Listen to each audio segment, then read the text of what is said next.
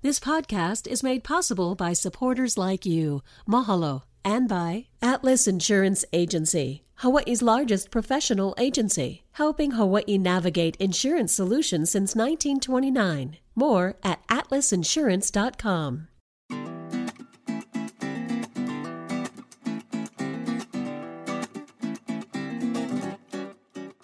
Hello, my kako. Welcome to a new episode of What School You Went, where we start every conversation with that question. I'm Ron Mizutani, and today we're going to be talking about Hawaii's love for tattoos. Or is it tattoos? I always say tattoos, and I think of Fantasy Island for some reason. I don't know why. I want to welcome tattoo artist Sean McCready to the conversation. Sean is the owner of Tattoolicious in Waikiki, one of Hawaii's most distinguished tattoo studios, and a trusted space for many, many folks for many years. Aloha, Sean. Welcome to the program. Right on. Aloha. Thank you for having me, Ron. I appreciate being here. Good to see you. Hey, before we get started, what school you went? Oh, well, I went to Palm Springs High School in California. What school you went? I went to Kamehameha, Palm Springs High School. Yeah. What was the mascot? Oh man, well, you know that's gonna test my memory and my age here. I don't even think I can remember that far. So I'm not gonna even ask you to sing the alma mater. But Palm Springs High School in the house. Right on. When did you get here? When did you get to Hawaii? Since you're born and raised in Cal. California. Yeah. Well, officially moved here in '96. Coming back and forth since I was a pretty young little fella. Luckily, my parents brought me out here to Hawaii, and it, definitely planted that love in there till I made the decision to move out here eventually. You fell in love with the islands? Oh, yeah. And now you have a family, and this is home for you. Definitely, yeah.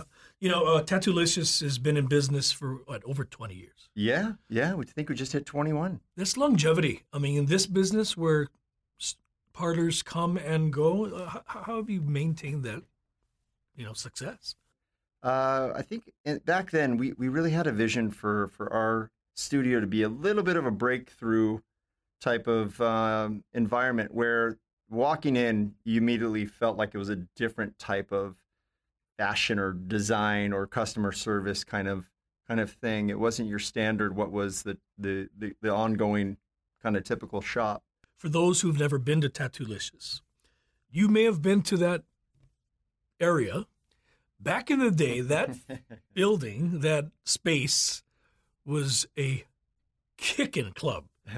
when we used to go to, he used to call it Silly's. And for those listening on podcast land, that is now the home of Tattoolicious. You were aware of the history of that space? I've seen so many smiley local faces when they know where we're at, and that name comes right up, they start going down memory lane. Yeah, I've heard it a lot. So okay. I can't tell you how many Tuesdays I've been there because of Thirsty Tuesdays and all that other good stuff. Good memories at Silly's, but now the home of Tattoolicious. You need to have respect of space. You need to have a respect of place, especially. And as you've been here a long time now and in the business, the art of kakau or Hawaiian tattoo, the artistry is so important to family ancestors. You see a lot of sharks. You see lizards. They all have meaning to families. And what do people tell you when they come in to see you? When they want something more traditional? Well, we do get requests for the old, well, the cacao, but we don't do it there. Yeah. And so we've always referred people over to the only one for a while really doing it was Keone Nunes. And there's others, that have come from different cultures here too. And then he's apprenticed others that are now, gratefully carrying it on, like Kalei Okalani and the apprentices that are coming out of that family kind of thing. So, but when someone's looking for a regular, like, hey, I want to get a Polynesian sleeve, I want you to blast this arm out or my chest or something like that, the wording we kind of go to describe that maybe is a little bit more contemporary Polynesian, because it's a hybrid blend of patterns and things that we've seen.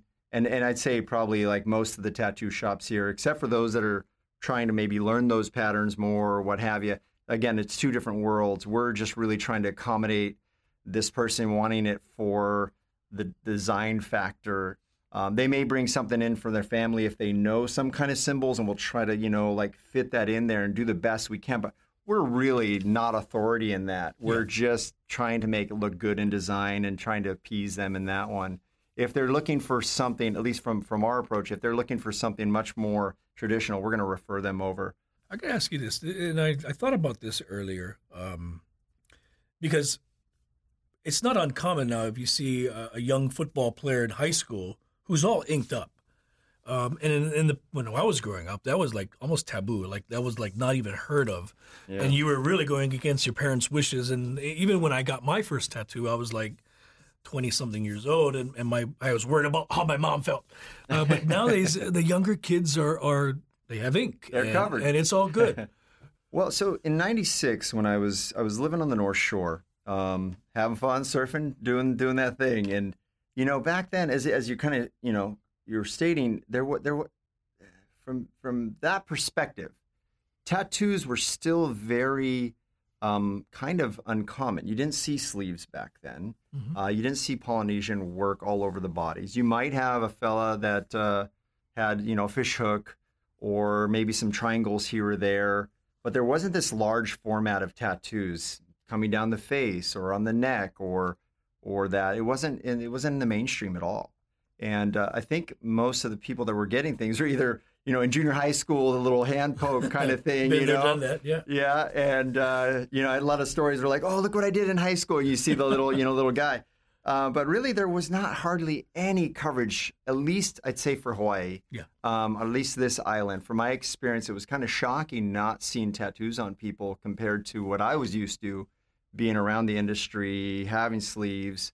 I felt like it was one of the few people that had sleeves here besides tattoo artists, because it's something we would do on each other and things like that.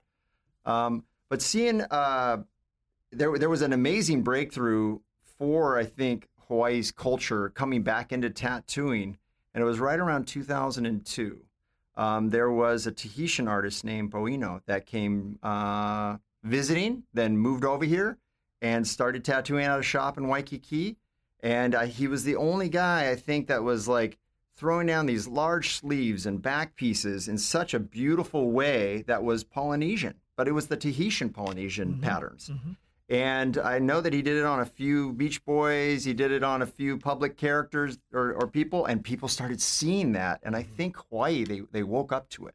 Mm-hmm. People started seeing, that's my identity. I want that because I know that that's part of me.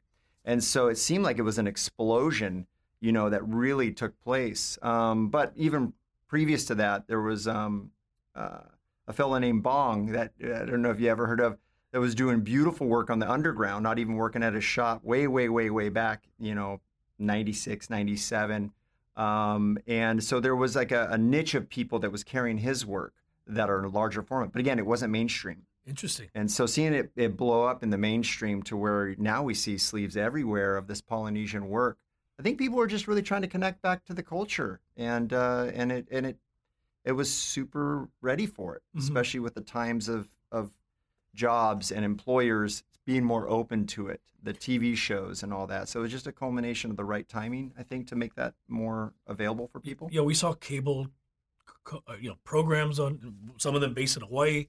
The stigma back in the maybe 30 years ago, 20 years ago, of having a tattoo, right? People would say, oh, no, you can't do that. You're not going to get a job. Or people may perceive you to be this person because of tattoos. That has changed too. There's still going to be some old school that's, healthily concerned for their children. Hey, you're going to be able to get a job. But that landscape has changed so much where a lot of employers, you see valet parkers with leg sleeves, at a nice hotel. It's surprising sometimes, but yeah, it's there, and I think it's going to become more comfortable. I have two clients. One's a brain surgeon here in Hawaii, got a half sleeve from me. Another one's a heart surgeon. These are doctors. It's not just the nurse staff or those trying to hide it under their gowns, it's really widespread, now.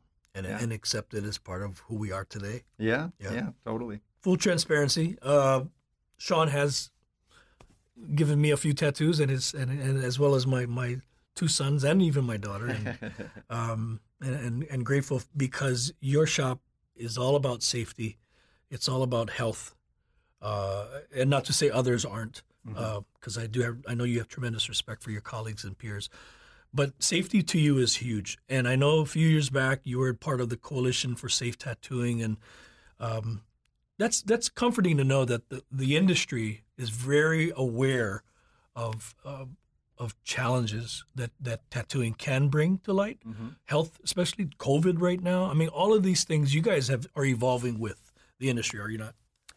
Yeah, I think that our generation of tattooers, and I mean, there was the ones that go way back where you could smoke in the studio. It wasn't a big deal. You know, there's different generations, and the generation to follow. There was so much stigma too on oh my God, are they using dirty needles and reused needles? That I think it just really pushed on us to be like, whoa, no. We hand make these. We labor to sterilize these in the autoclaves, and I think it pushed us almost to an extreme, a lot of that industry, to an extreme of really trying to like overdo it, which was a great thing. Yep. And nowadays, you know, there's all these disposable made pre-gassed ones that, you know, you don't have to put in and that same labor for the equipment, but it really has taken on to the industry to be a different reputation than I guess that was kind of before. And maybe that reputation was, you know, some of it real. People are people, right? Some have good habits, some don't. But, you know, maybe some of it was also parents trying to scare their kids, you know, let's get a dirty needle, you know what I mean? Yeah, right. So, you know, there's objective and things like that too, so. I imagine during COVID, challenges were even more intense. How did you guys manage that? Well, yeah, I mean, that's a whole. That could be another show. Yeah, it could definitely be. The way that we see as tattoo artists, this even in the I would say even in doctors' offices, and I don't want to kind of like, you know, split industries at all, but the tattoo industry went so kind of extreme on I would say cross contamination knowledge, and I'd say that's what we have really going for us, which made us also feel like, wow, we're probably one of the healthier places to come to. We're probably one of the more really disciplined on trying to be careful with cross contamination. So I think we felt like really definitely a bit, you know, like they're not going to look at us. Mm-hmm. You know, they're going to look at the hospitals. And so we felt definitely unfairly kind of cast out to shut down for sure. I mean, just like any business would, you know, but I think that we had a lot more knowledge. Yeah, you guys were ahead of the game almost, right? I would definitely say so. You know what I mean? Absolutely. That's how I saw it. But at the end of the day, you know, people, this is such an unknown virus, and it still is. Very true. It's always evolving right now. So. But I think in the, you know, you folks as an industry, many of the shops were really ahead of the game when it came to sterility and cross-contamination and all of the good practices that you already had in place. Correct. Yeah. Correct. To be an artist, some people freehand, others stencil. What's your style when it comes to? Well, it's evolved a lot. So when I was doing a lot of Japanese work, most of it was all freehand, and freehand can be two different things. There's the freehand where you're drawing with a pen on and creating it on the arm as you go. And there's the other one, you just pick up the machine and just go for it, you know. Right on the canvas. Right on there. And there's some people that do that, and it's pretty mind-blowing. But basic freehand typically is drawing on the body and creating that flow, and then you're kind of making it up as you go with the shading and doing all those types of things. So I did a lot of years of freehand. Then I wanted to kind of progress and challenge myself to get into a really hard type of art form, which was the color realism stuff, which has to do with textures and layering and realism, you know, that it pulls out. And so with colors, it's even a bit more challenging in different ways. And so that was getting back to that old stencil, kind of like get it all like mapped out. So I still do both, but a lot of freehand in the past for sure. Yeah, you talk about the body being a canvas, right? And you're the artist. I actually have one on my chest, a Tahitian tattoo, that was just drawn. Oh, awesome. It was amazing to watch him do it. It was, I'm not going to lie, it was pretty darn painful. And I couldn't handle it after 3 hours. But he just created a story based on my life and and just started working. And to see somebody like that do their thing, Teva is his name, and he's well known in the industry. Pretty amazing what people can do. I'm not going to lie. Tattoo, some people say you get a high off of it. Have you heard of that before, where people say the poking is actually soothing? Oh, yeah. Yeah. Yeah. Oh, crap. I can't say that's me. Because people say, oh, my God, I'll never get that again. But most of them are like, yeah, it's just awesome. You know, yeah, there's definitely something there. You know, whether it's endorphins or something that it kicks in, there's some kind of neat connection, you know, to being stoked with a tattoo. Yeah. One more question, a couple more questions. Removing a tattoo. Say I said I got my girlfriend's name on my shoulder and I decided, well, my wife's not going to like that. How do you do that? How does that happen? And how painful is that? Well, there's cover-ups. Yeah. And those are usually the go-to. And there's a lot of things you can do with cover-ups. And yet there's a lot of limitations with cover-ups too, depending on how recent, how dark it is, how big you want to go. If you want to have a smaller tattoo over a larger tattoo, forget it. You know, if you want to, you know, like if you're open to the artist, you know, God, people really should be open to the artist at least suggestions, because the artist doesn't want to do a cover-up that you're going to want to cover up again. That's the last thing they want to do.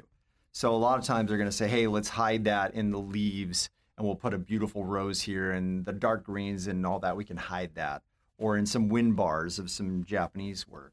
And then now technology and laser, as much as, people kind of get a little scared of that, lasers come so far.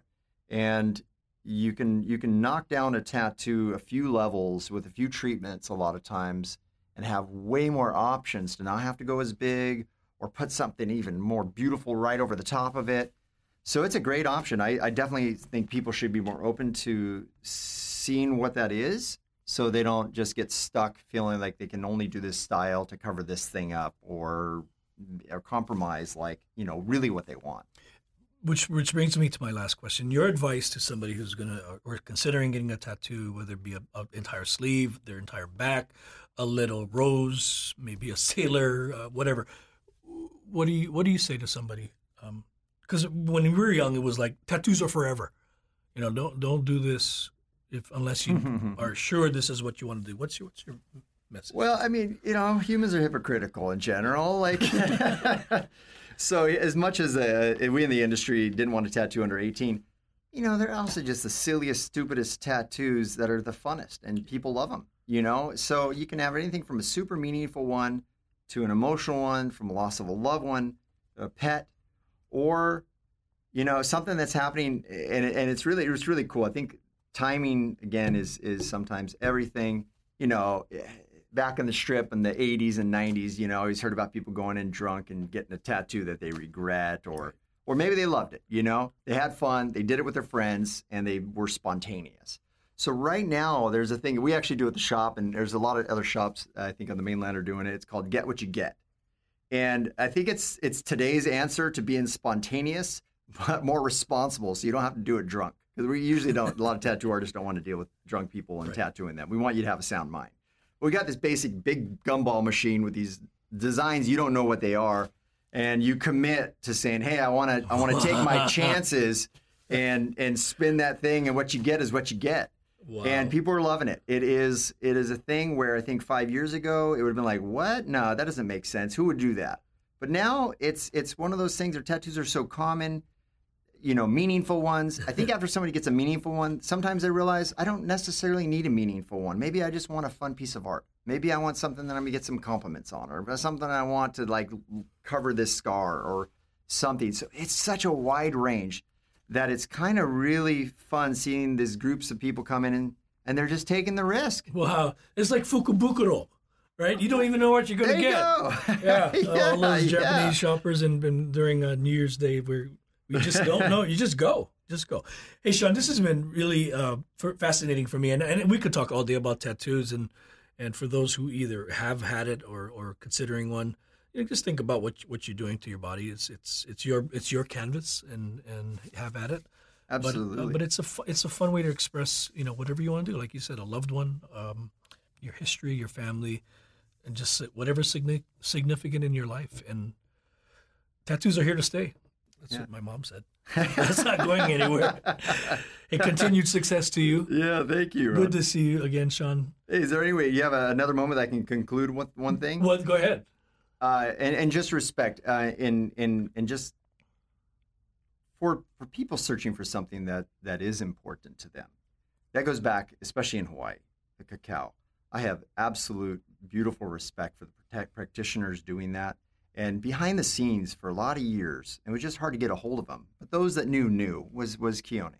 Yep. And what a wonderful, wonderful contribution to Hawaii. He has taken it with such strides of, and I think he was a bit more of a historian looking at the patterns before he got into it. And he had another Polynesian, Sulawapé trained him to bring it back to Hawaii. So I think without him doing it and bringing that back, it would have been just a little bit slower to have that happen. And so the people that he's training up, we've always had beautiful respect. We tried to always refer people to them that really wanted that traditional thing. So I think if people are really needing to find that, definitely to search that out as a very important option for choosing a cultural tattoo. Not take whizzes away from us, but we love to see that happen. Yeah. And so. Somehow, finding them out, looking for them because it's here. And it's a beautiful thing to see that come back to Hawaii. It's a real gift. And well said. Keone I have mad respect for Keone. We're gonna close it up, but I have just one last visual. This came to my mind when I saw Mike Tyson show up with a facial tattoo in that movie, Hangover. I said, why in the world did he do that? But it's still there. Yeah. And now he's rocking it. All right, Sean, thank you. Continued success to you. Absolutely. Thank you, Ron. Stay safe and healthy, and we appreciate all that you're contributing to our communities as well. Mahalo nui for joining us. Join us next time for another episode of What School You Went. Until next time. What School You Went is a PBS Hawaii production. Music by Taimane Gardner. If you enjoyed this episode, let us know on Facebook, Instagram, and Twitter, and tell your friends. You can find us on pbshawaii.org and everywhere you get your podcasts.